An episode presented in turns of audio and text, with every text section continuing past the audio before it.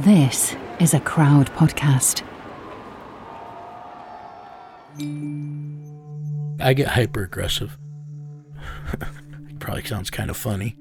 If I work too much and do too many things, even I start becoming a little too vicious to the people that we're after. And the one promise that I always made myself and my team, and we all abide by this code, is that if we start becoming the very animals we're hunting, we have mandatory downtime. I just came back off 30 days of downtime.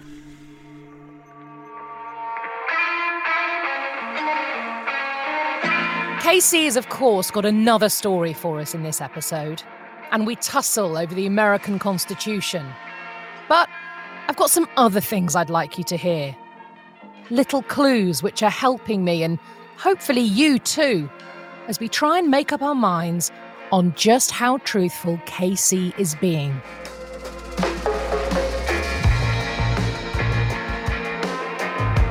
A mini recap for you.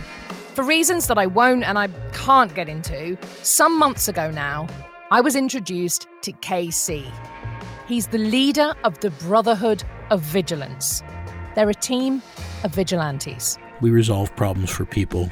We uh, hunt down kidnapped children, and we do asset recovery. We do a lot of things. Since then, KC has enraptured me with his extraordinary stories of rescue missions, surveillance, brutal violence, love, vivid pictures of places, people, views on the police and the justice system, religion, rough times in his childhood, and on and on he keeps going. You know, your home's your castle, and I've told my own team if we ever go into a wrong place, I'm done that day. I quit. And while listening to him, no doubt like you too, I've been thinking, surely not. I could run a 40 yard dash in 4.7 seconds. And how's that possible? It's got an auxiliary fuel tank that'll allow me to go coast to coast without stopping to refuel. And I thought you didn't do that. So I'm matching these guys beer for beer. Well, in this episode, I'm going to play you bits of stories that, for reasons I'll explain later, I've left out. Because they're evidence of things I know about KC which I haven't shared with you yet. So, why are you talking to me? Why am I here? I'm here because I think that by telling our story finally, I think that there's going to be people out there that are going to realize that there's people like me and my team that will hunt you down and make you stand before God for what you did. I think it'll also start helping a lot of people and step up and realize if there's a hundred of you and only one of a really bad person, and you step up, then you're going to stop a lot of problems. I'm Sam Walker, and this is American Vigilante, Episode 10 The Country Store. I want to talk to you about something really close to your heart. Macaroni and cheese, huh? oh, that's another conversation. Um, you told me about something incredibly close to your heart, where you said to me, if you go away and read that, you'll understand why I do what I do. And you'll understand what makes me tick. And it was the American Constitution. So I went away and I read the American Constitution. Did you really?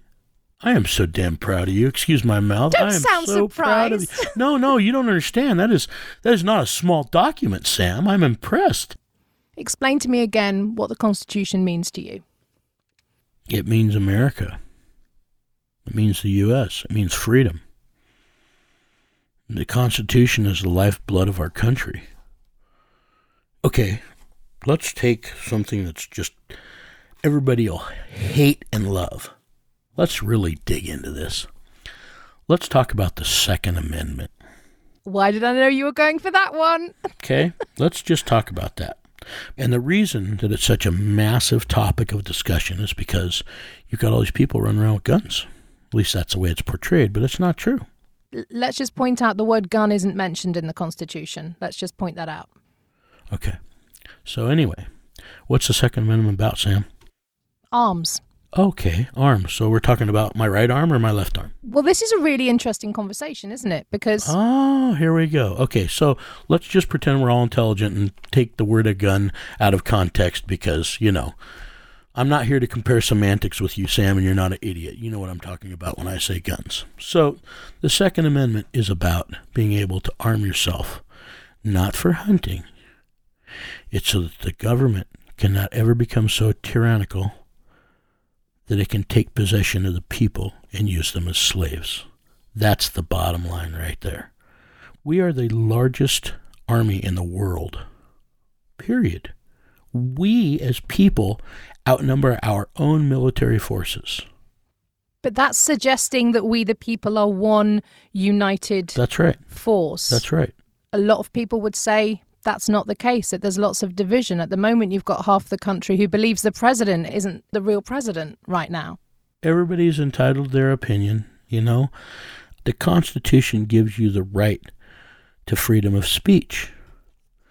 Well, freedom of speech is only free as long as you have the ability for it to be free. And the Second Amendment is what guarantees you the right to protect your ability to have those freedoms. That's the reason it was put in there. It doesn't say guns, you're right. But it talks about being able to be an armed public. One discussion I've seen is well, hang on, when this constitution was written in the 1700s, the weapons that are available today that can do incredible harm in the blink of an eye weren't available. What's that got to do with anything? One small group of people who had very similar backgrounds, whether that be race, whether that be socioeconomic, Yeah, whatever. created a document more than 200 years ago. Is it still fit for purpose for a world that has changed so much today? Is a question I've seen asked, and I'm asking you because I'm interested to know what you say. Yes, it is. It's just evolving times, Sam. When you look at the words in the document, it says you have the right to bear arms to keep yourself free from a tyrannical government. Well, you sure as hell aren't going to do that with a slingshot when somebody's got a BMG. A well regulated militia being necessary to the security of a free state, the right of the people to keep and bear arms shall not be infringed. Where does it say about tyrannical government there?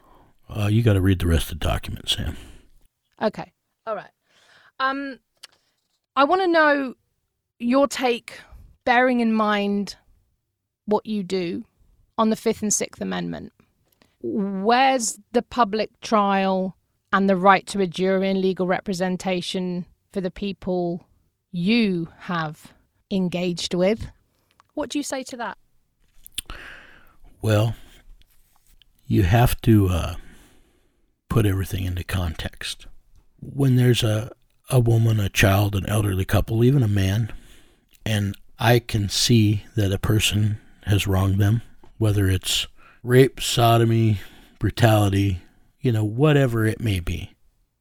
By violating somebody's rights, you forfeit your own, in my opinion. Looking at America today, how does it measure up to the America of 20 years ago in terms of the bad shit that's going down? I would say there's a lot less honor. There's a lot less code.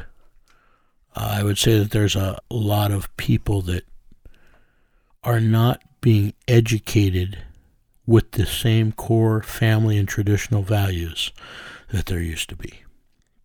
You know, I grew up in nowadays they call it a gun culture, but I grew up, you know, using using guns as a kid. We hunted for food. My dad would give me so many bullets and a gun, and I had to go actually get food for the family. That still goes on, does it? Yes, it does. Yes, it does. But what I'm trying to tell you is that that's just part of life, you know. And and now you've got in schools kids being taught guns are bad, and it's like no, they're not. They're they're no worse than the person that has them. I mean, people say, well, without guns there wouldn't be any killing. Holy shit!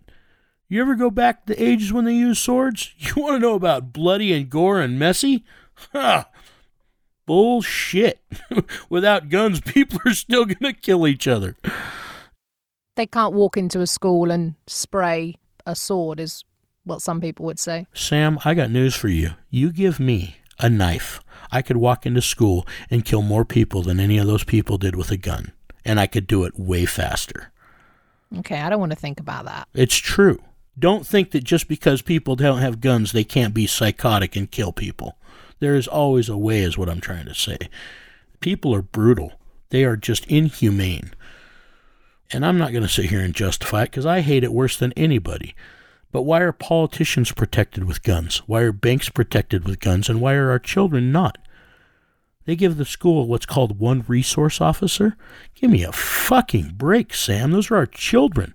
Those are our future. You want to know what they need to do? I'll tell you exactly what they need to do. You got a bunch of old guys that got out of the military that the military spent hundreds of thousands of dollars turning into warriors. You go get some of those old guys and you let them start carrying guns around schools, and you'll find out how quick nobody screws with our schools anymore because nobody will even get close to them. The kids are the most important resource we have on this planet. They're our future, and they should be protected with the utmost sacrilege. But what do they do? Oh, you can't take a gun near a school. It's bad. Oh, okay. So you'll protect the politician and you'll protect the bank's money, but you won't protect the kids. My words to all those people fuck you. Ugh. I don't know about you, but I find pretty much everything about what KC has just said really uncomfortable. And that conversation went on for a long time. I challenged him a lot more, and he pushed back a lot more. I mean, perhaps you completely agree with him, and that, of course, is your right. Because America. Let's put a break in here, and in just a moment, I'll play you those clips of KC I talked about, plus, of course, another story. See you on the other side.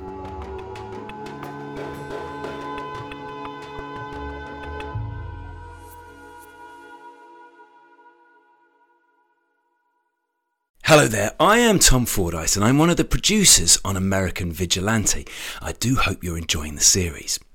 Now, if you need a break from KC and you're feeling peckish, why not try Factor's no prep, no mess meals? They're a great way to meet your wellness goals in time for the summer, if it ever arrives, with chef crafted meals like Calorie Smart, Protein Plus, and Keto. Factor always makes fresh meals, never frozen. They're dietitian approved and ready to eat in just two minutes, and they taste really good.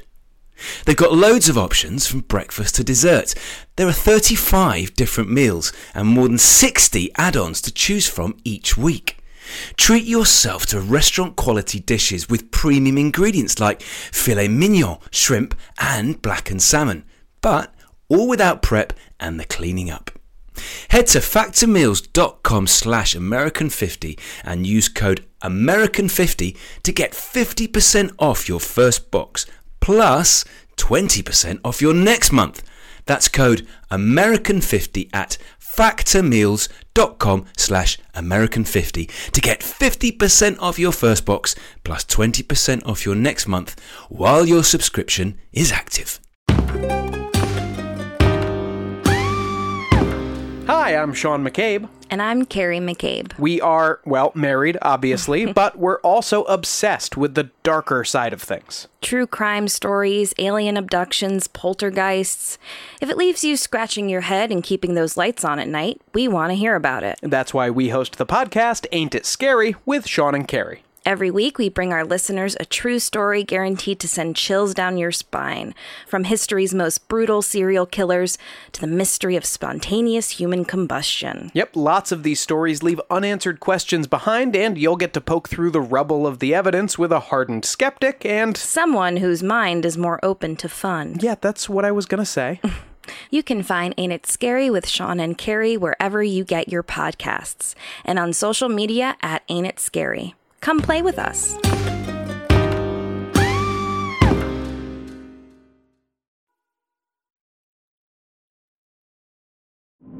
True terrors of horror, bizarre happenings, unexplainable events. On our podcast, Disturbed, terror takes center stage. Each episode is a journey into the darkest corners of human existence, delving into bone chilling tales of kidnappings, serial killers, maniacs, and the very essence of your worst nightmares coming to life on this weekly true horror show. Disturbed is not for the faint of heart. It's an exploration of real, unadulterated horror sourced from everyday people. Each episode is a descent into the macabre, where we narrate stories that will leave you on the edge of your seat and crawling in your skin. We navigate the disturbing narratives that lurk in the shadows, offering a raw and unfiltered listen into the most terrifying aspects of the human experience. Enter at your own risk and let the unsettling tales unfold in the haunting realm of Disturbed. And remember, listeners, stay safe out there.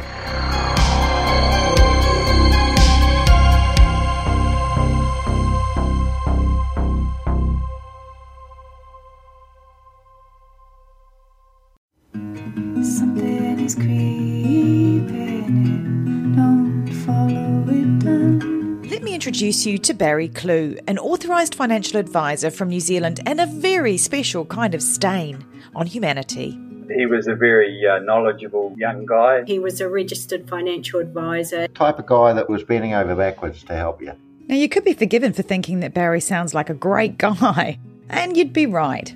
Well, right up until the point when you're wrong. It was all fictitious. You stole from my son who has a disability. Chris never knew. He died believing that we're all taken care of. A psychopath is somebody who lacks empathy, acts impulsively. I think there's a strong case that Barry might be all of those things, actually. To find out how Barry Kloogh stole over $15 million from 81 victims, subscribe to Klooghless, the long con. That's Klooghless, spelt K L O O G H L E S S. I have got some big news to share with you, which I will do at the end of this episode. But first, fantasist. My dictionary says that a fantasist is a person who writes or composes fantasies. Definition of fantasies imagination, especially extravagant, wondrous, unrestrained. But here's the thing I need to tell you. KC's stories may sound like this on the podcast, but you know, when I'm sitting there actually talking to him, they don't. Now, I know he's listening, so I'm putting my neck on the line here, right? But I need to tell you that KC can be a bit boring. like when he's explaining the negotiation process for a bail bondsman contract. Oh. But whenever it's in a what's called a paid forfeiture, which that one was, I can get double the money. So the guy told me, he goes, I can't authorize that. I was like, well, then you better call the owner. He can be rambly, uncomposed, even like here, talking about his dogs. The other two pit, the two pit bulls, I, I was afraid when when his name was. Well, it doesn't matter. His stories contain so much detail that really doesn't matter. Like this from the Mexican job. So Murphy was walking through, and he comes back to me after about 30 minutes. He goes, You're not going to believe this. He goes, I met somebody I know. And I'm like, Really? He's like, Yeah. He often goes off on tangents which bear no significance to the actual story, like here in The Marine's Wife. I heard some crunching sound, something big, heavy, and then it slowly moved off. I didn't know what the hell it was. Bears are hibernating at this time, and the only time bears are out when it's cold like that is when it's hungry. and these tangents mean our conversations go on for hours. You know the bit in a well earned meal where they're staking out that gang member? And out steps this guy, and he goes into this house. He drives a Buick. And at this time, he's getting in the car to leave. I tell you. So the guy came back. That come back the next day. Went on. This guy comes walking out. For so that evening, that car came back. Ages. So again, night comes. Guy comes out. This guy going back and forth from the house. 3:30 in the afternoon, he comes walking out of the house. For days and days. And he gets in that car. He detailed the whole thing. Come to find out, he had left with him. It was exhausting. And I'm like, Jesus God, you know, he's just leaving again. So here's my question.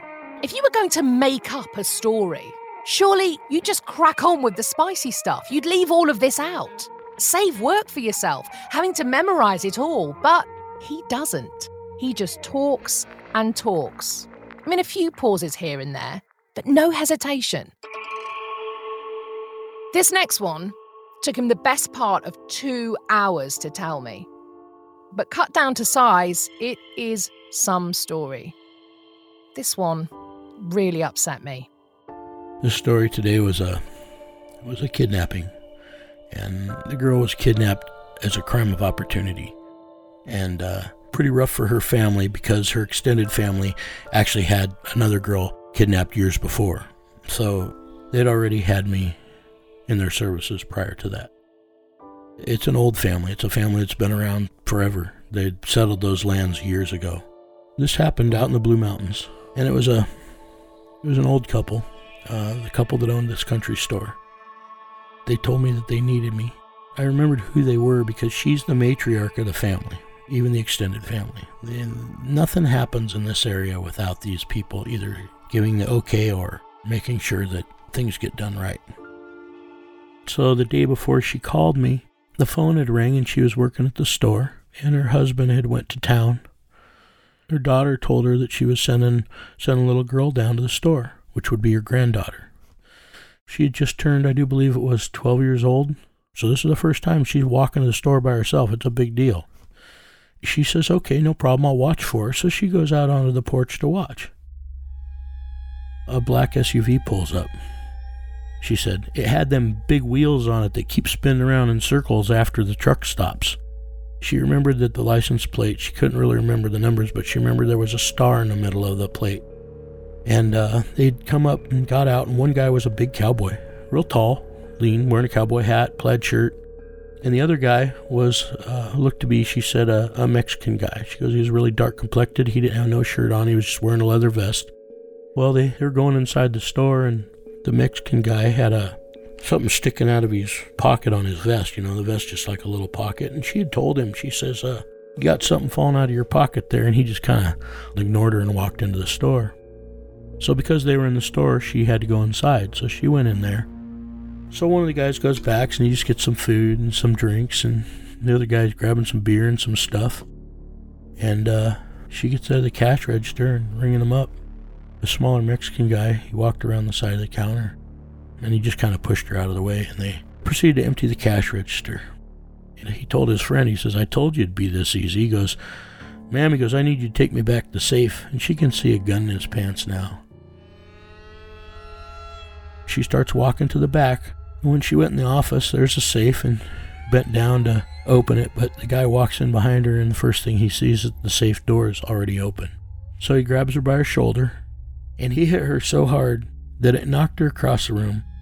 Her head smashed into the wall, and it addled her. So he's emptying the safe into a bag right there. So he got the money and his buddy, and they headed out. And she managed to get up and get through the office door, and she fell down out in the store. And she got up again and was trying to walk across the store, and she fell down again. Got up a third time, and that little old lady made it clear out to the porch this time. And she sees her granddaughter, and her granddaughter's about halfway there. Well, that SUV stops right next to her granddaughter. And that big cowboy got out of that passenger side. And he put his arm around her and grabbed her and he picked her up and took her in that SUV. And they took off. And she passed out on the porch.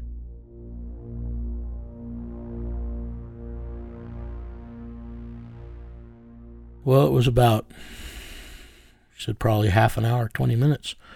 Somebody was waking her up, and it was her daughter and her daughter's oldest son. And she was laying on the porch, and there's blood under her head from her lip had been bleeding, and where she'd hit her head as a big goose egg on her head, and her eye was swollen shut where he'd hit her, and already it was bruising. So, sheriff got there, and they got her up, and just then her husband come showing up. He drove an old pickup, and he pulled in and picked her up, and she says, "We need to call KC." So that's when I headed out, and this was the next day, and I was back there. Now it's called the country store because this country store is kind of where where everything in the world happens for these people. I mean, it's it's the old place you go in. There's still a pickle barrel, and you know the big Bible, and you walk in the door over to the right underneath a big glass thing on a big podium, you know, an oak podium. I mean, it's it's really cool. And uh, there sat the the matriarch in her same old rocking chair, and her her husband was there, and he's a he's a big man. She's little. And I walked up, and I'm like, "Are you okay?" And she goes, KC, She goes, "I need your help." And I asked what happened, and she started to tell me. I said, I'm so sorry. She goes, Well, the police been all over the place. She goes, They couldn't find nothing. So I went inside the store and I started searching. I started going up and down the aisles and looking for I didn't know what, just hoping I could find anything. Finally, I went in, I'm searching the office. To the left is the desk, and almost right in front of you is the safe. And then to the right of that, there's the other door. But right to the immediate right, there's this big old leather upholstered chair with a brass studs on it on the arms and the around it. I got down on my hands and knees, and this this is a very big chair, and I, I'm looking underneath it. Reach back there and I see a matchbook. Pulled it out, and it had a bar's name and an address on it and a phone number. We'll come to find out that came from a store down in Texas. I walked out on the porch and I, I said to her, I says, ma'am, does this look familiar? I said, is this yours or your husband's? And she held out her little tiny hand. I put in there. And she looked at it. Her lip was all split and a big old crack in it, and her cheek was all black and blue, and but her blue eyes were as clear as a bell, and she smiled. She goes, That's what that trash had in his pocket right there. That little guy, when I told him and he came in the store that he was going to lose something, that's what was hanging out his pocket. And I was like, God, I couldn't believe it.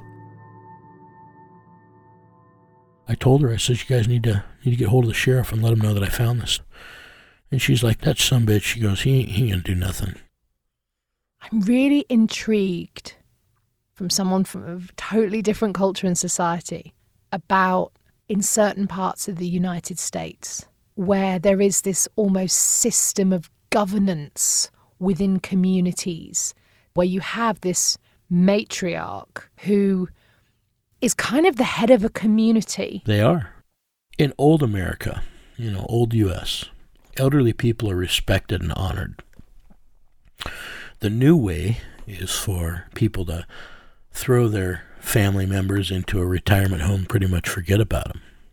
The elderly have so much knowledge and, and they're so well respected and honored by traditional America. It's unreal. She is the mother of the entire clan, and if you step on her, then you answer to him. I mean, I, I consider it a complete honor just to know those two people. They are the salt of the earth. I mean, you want to go back to your words, your bond? those people wrote the book on it. So I headed for Texas, and I called an old client in Texas, and I said, "Hey, I'm gonna I'm gonna need a place to sleep." I called in one of those favors. Pulled in there, and uh, when I got out of the wagon, he comes over. His name's Claude. And Claude held out his hand, and he goes, "It's good to see you." And I said, "It's good to see you, sir." KC, he goes, "I know that you you pretty much work alone and and just with the people that you have." He goes, "But I want you to know." My family's all over Texas. He goes, if there's anything we can do, he goes, we want you to know that you can call on us. If you need a place to stay, if you need guns, if you need somebody to go with you, he goes, I want you to know that we're all here for you. It touched my heart. Texans are an incredible breed. I ended up going to bed. I told him, I said, I need to get some rest. I'm really tired. I wound up going to bed and I headed out early the next morning. It's a border town that I had to go to. Not right on the border, it's, a little bit north. You know, at that time of year, I'm pretty dark complected and I look scruffy enough that I blend in just about anywhere I want to go. I, I picked up some street tacos from a little cart with a burro and uh, I ended up going inside and ordered a beer. And I was just sitting over there off the side, just taking it easy and uh, waiting for I didn't know what. So I'm there for the whole first night. Nothing. I spent the next day prowling town. I went to surrounding towns. I asked questions, and, and I just kept getting dead end after dead end. This went on for probably about a week and a half. I ended up renting a hotel room just outside of that little town where the cantina was, because that was honestly the only true solid lead I had. I decided to expand my search and go across the border. So I went across the border into Mexico and I pretty much started doing the same thing. The only exception is is that every night I came back to that cantina, hoping to see somebody or, or the rig. Well, I was about nine days into this whole thing now. I'd been down below the border for three days. I was having lunch, and I'm sitting on this oak stool, out in front. They got these little tiny tables, and I'm having some carnitas. And driving right by was a Range Rover with great big wheels on it. Now the windows are all tinted, and I can't see nothing else. And I've only got a suspicion it's a Range Rover because she said it was funny looking, which means it wasn't like a Chevy Blazer or something like that. She would have recognized that. I got out, I tried to tail him, but traffic was so horrible there, I couldn't. By the time I got my vehicle turned around and, and got going, I mean, I lost him within two blocks. I, I, I couldn't keep visual, it was impossible. The cool thing that I did get to see, though, is said it did have a Texas license plate on it. It wasn't a Mexican plate. I ended up not seeing it again that day. And when I went back to the U.S., I, I didn't see it that night either. And I didn't see it the day after. So we're about going into two weeks now. You'd spent a good couple of weeks sitting in this border town, clutching a matchbook, hoping that you would get lucky and spot this vehicle. But do you get frustrated? Do you get angry? Well, I don't get angry easily when I'm working because when you get angry, you, you make mistakes. And uh, my biggest fear is having to come back to a dad or a mom or a grandma and tell them I can't find their kid or I couldn't give them the peace that they wanted. That terrifies me more than anything. That's what keeps me going a lot of times when I'm, I want to quit. I was at that cantina late. It was a Saturday night.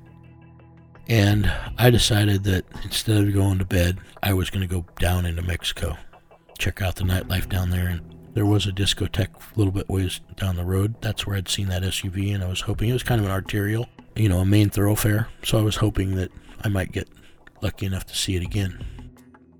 So when I got down there to the discotheque, that SUV was parked in the parking lot. I'm looking at it and I'm like, yeah, all I need is a cowboy and a and a Mexican with a leather vest, you know. So I, I still don't know if this is the right one. And now again, I'm torn between going inside and sitting on this vehicle and hoping for a lead. I set up over on the, the outside wall of the of the discotheque. There's a plant there and a, a little bench and a couple old chairs and I just sat there and I waited. And it wasn't long, probably 20, 30 minutes. Big tall white guy come walking up, not from the discotheque, but from out in the parking lot. And he opened the door and he climbed in there and he started it up. I was lucky enough that when he pulled out, he went toward the parking lot, toward the direction that the vehicle that I had was. So I just had to walk down there, and I could walk way faster than he could drive through that parking lot. Believe me, it was so many people and so many vehicles. It was it was crazy. So I got down to my rig, and whenever he pulled out, I was right behind him. I ended up following him for about half an hour, 40 minutes. And I had different lights on on this vehicle. I could kind of change the front appearance. And every time he'd go around a corner, I would just change my lights. He wasn't in any hurry.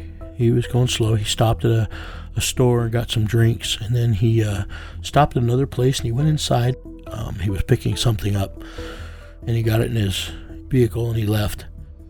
And then uh, he ended up pulling up this old house, nice old house, um, stucco outside. He grabbed the bag that he'd picked up at the last house and he had the drinks and he started walking up the stairs. Went into this place and uh, I heard the door close, lights come on. I pulled out my spotting scope, my parabolic mic. I started trying to peep through the window and I got the mic trained on the place and I'm listening. I heard voices, probably three or four people, at least two women. And these weren't little girls, these were women and I heard another voice, and that voice had a really thick. He was speaking in English, but he had a really thick Mexican accent. And uh, a guy walks right up the window, just looking outside at the city, because it's kind of up on a little bit of a hill. He's Mexican. He's not wearing a black vest. Wish he was. He didn't have a shirt on. And that big, tall cowboy came over and stood by him, and the size difference was pretty impressive. And then one of the girls came over and started tugging on the, the big guy's arm, and, and they went off in the other room. And after that, the things I started hearing, I just shut the mic off. I wasn't going to listen to that. At no time did I approach the house, not at all. If I go up to that place at all and, and compromise myself, then he's going to be on to me. And if it's not the right guy, then I created a problem where I can't even be down there anymore. So I sat there all night. I started to doze. I was so tired.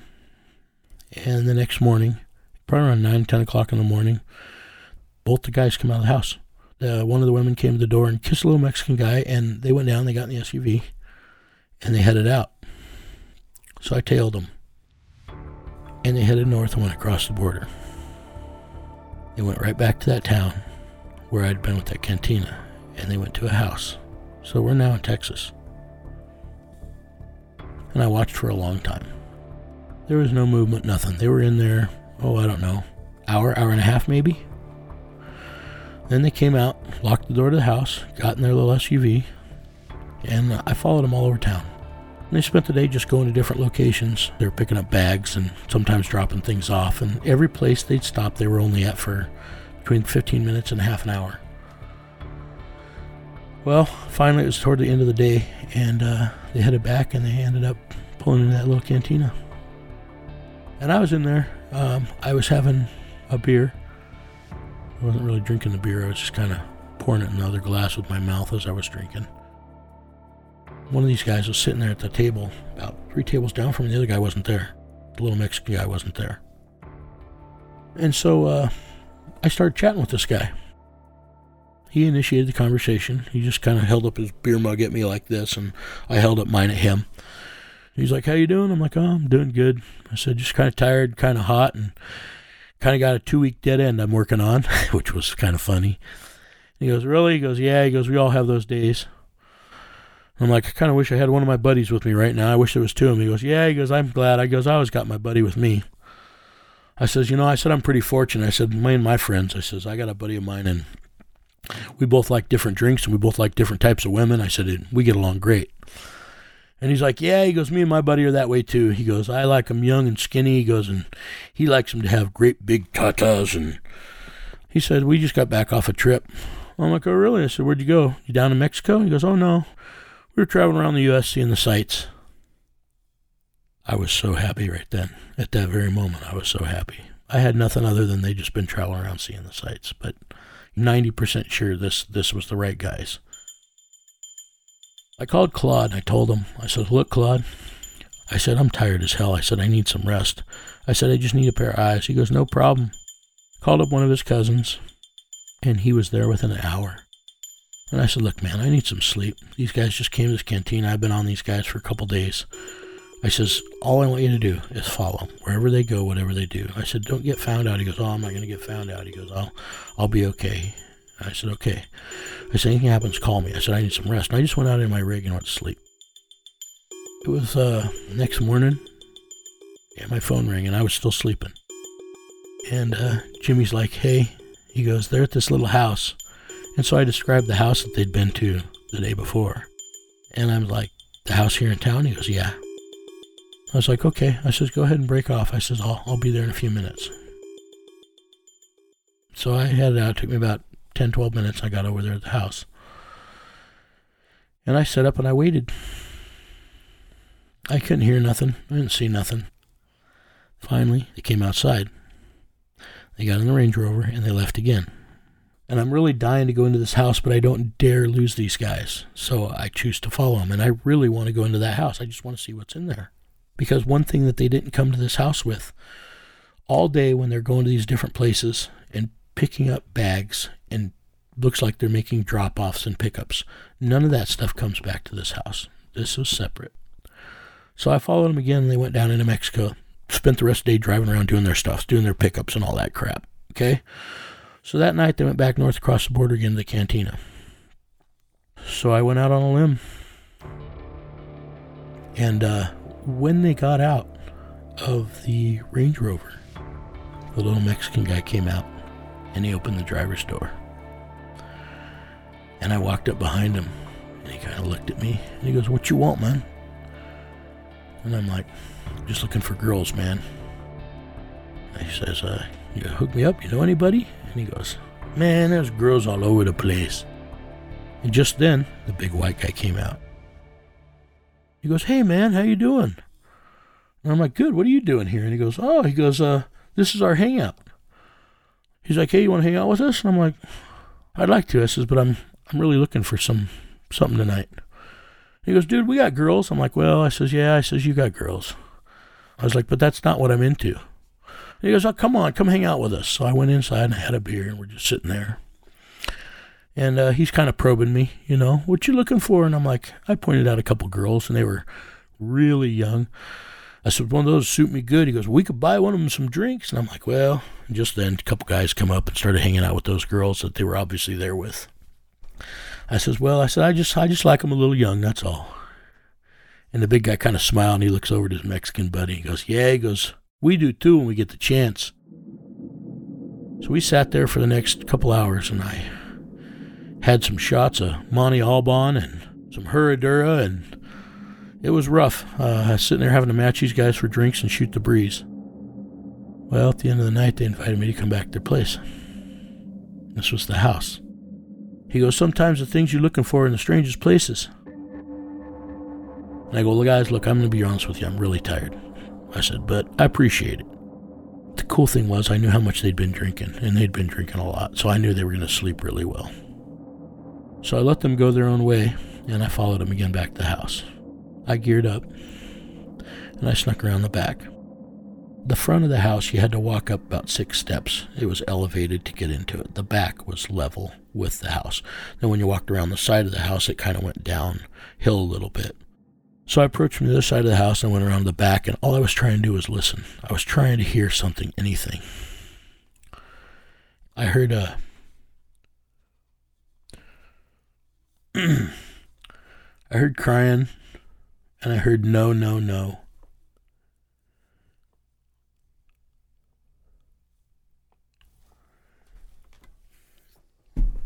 Gotta give me a minute.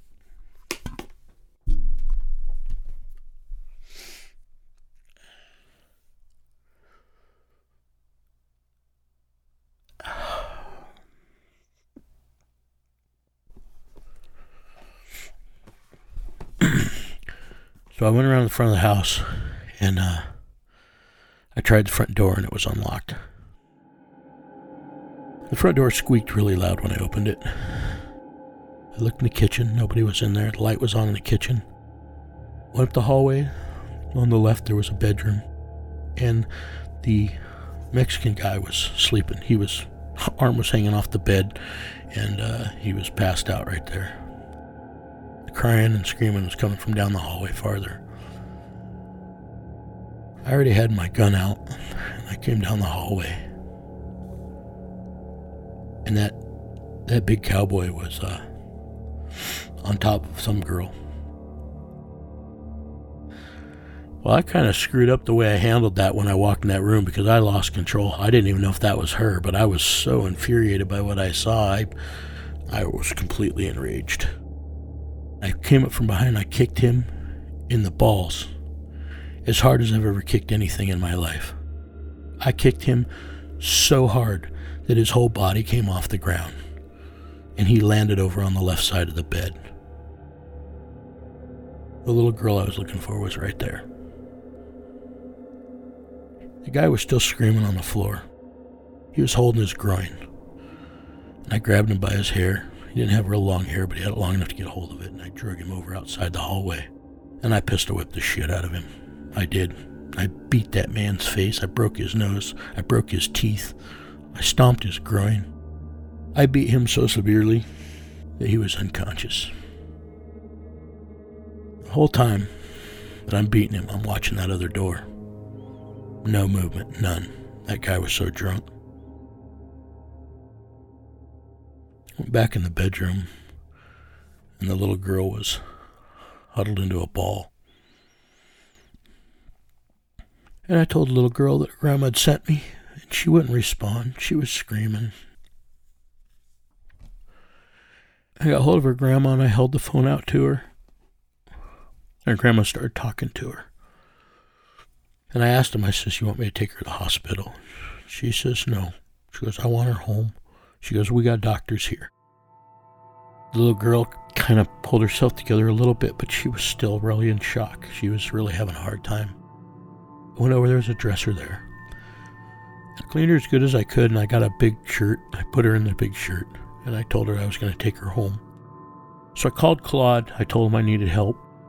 I said, Look, buddy, I'm tired. I said, I just got in a fight. I said, I got this little girl back. I says, I'm too tired to drive. I says, I got to get this girl back home to her family. And he says, No problem. So he had his cousin, that same cousin, show up, but he also had the cousin's wife and the grandma show up. So now there was women with her. And uh, one of them drove my, my wagon, and then I slept in my wagon. And then the little girl, we took all the stuff out of the wagon out of the back because there's a bed and a setup and everything back there. And we put all in the back of the pickup. And we took two vehicles.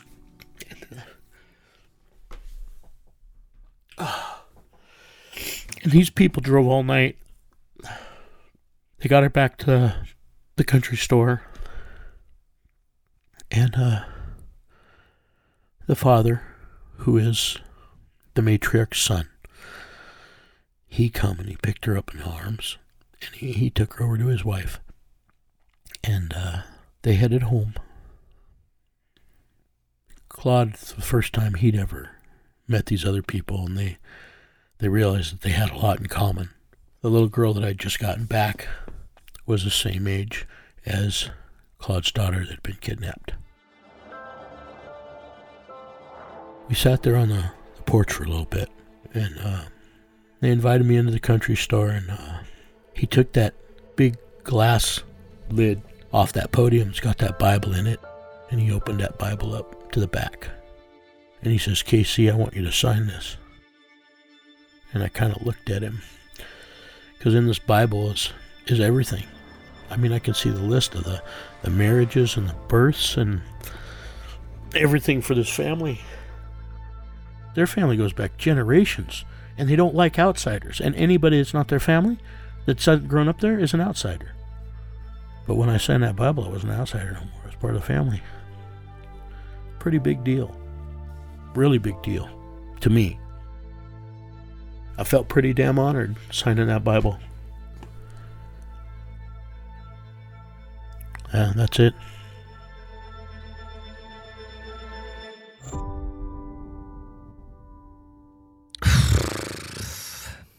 Yeah, I relive it every time I tell you guys this stuff. It's it's rough. It's my own personal hell. But at the same time, I also get to relive the satisfaction, so it's kind of a double edged sword. And I can tell you that neither one of those men will ever hurt a child again. Ever. I left them in that house. I mean, I, I left them there, but I, I guarantee you they weren't at that location very long, you know. So, really, what you're saying is you had more interaction with those two men before you left that house? yes, ma'am, I did.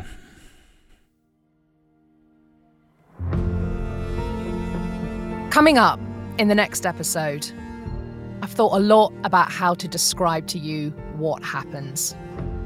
And you know, all I can think to say is holy shit. Do you remember the woman who KC rescued as a small girl? She's agreed to talk to me. I remember the person that had done this. We're going to call her Dee Dee. I remember seeing his face. I just, I, I hated him so much that I wanted to hurt him. It's quite the conversation, and I cannot wait for you to hear it. And I just remember that feeling of like, we shouldn't do this. I know we shouldn't do this. I look back and I'm like, what other choice did we have? American Vigilante is a Crowd Network original. It's presented by me, Sam Walker. It's produced by Phil Brown and Steve Jones. The executive producer for Crowd is Mike Carr. Associate producer for Stowaway Entertainment is Jeff Singer. The music we use is from our partners, BMG Production Music. If you want another Crowd podcast to listen to, try Murder in House 2. It's the story of how a group of Marines killed 24 innocent civilians in the Haditha massacre and how the US government tried to cover it up. It's a 10 part series that took 15 years to make. It'll shock you, it'll make you think, and it will make you question everything you thought you knew about the Iraq War. Search for Murder in House 2 in your podcast app.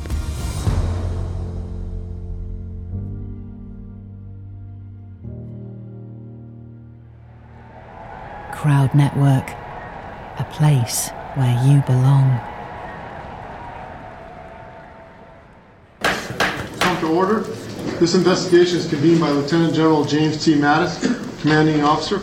I want to tell you a story. May I call you first witness? Yes. Close your eyes. Explosion goes off. Boom! We both yell clear. Clear. Clear. It's a story about a crime that shocked the world U.S. Marines murdered innocent civilians in cold blood. and a cover up that reached into the highest levels of the United States military. Five, six, seven, possibly seven gunshots. Hit the door. It is also a story I recorded in secret. Evidence collected. Departing House 2 at 1555 due to a tactical situation which demands our departure. So join me, Michael Epstein, as I reveal the truth about the longest, most expensive criminal investigation in U.S. military history Murder in House 2, a 10 part podcast series available right now on Apple Podcasts, Spotify, or wherever you listen to podcasts. 24 hours ago, I found out the person that I'd been dating and seeing for the last six months as a con man. That is my sister Emma. Andrew Tonks's lies had been so convincing, she'd invested $300,000 with him. However, the tables were about to turn on Andrew. What he didn't know was that Emma had discovered his real identity. But to get any chance of justice, Emma had to act like it was business as usual. Coming up in this series, And that's when murder, all this stuff goes through my mind. I'm really, really scared. I'm assuming Sarah has watched too much Netflix and figures I've been defrauding you. Couldn't be further from the truth. That's what this was a real life story that seems so unbelievable, but it was actually true. A true story that all starts with one simple swipe to the right. I'm Sarah Ferris. And I'm Emma Ferris, and this is my story Conning the Con.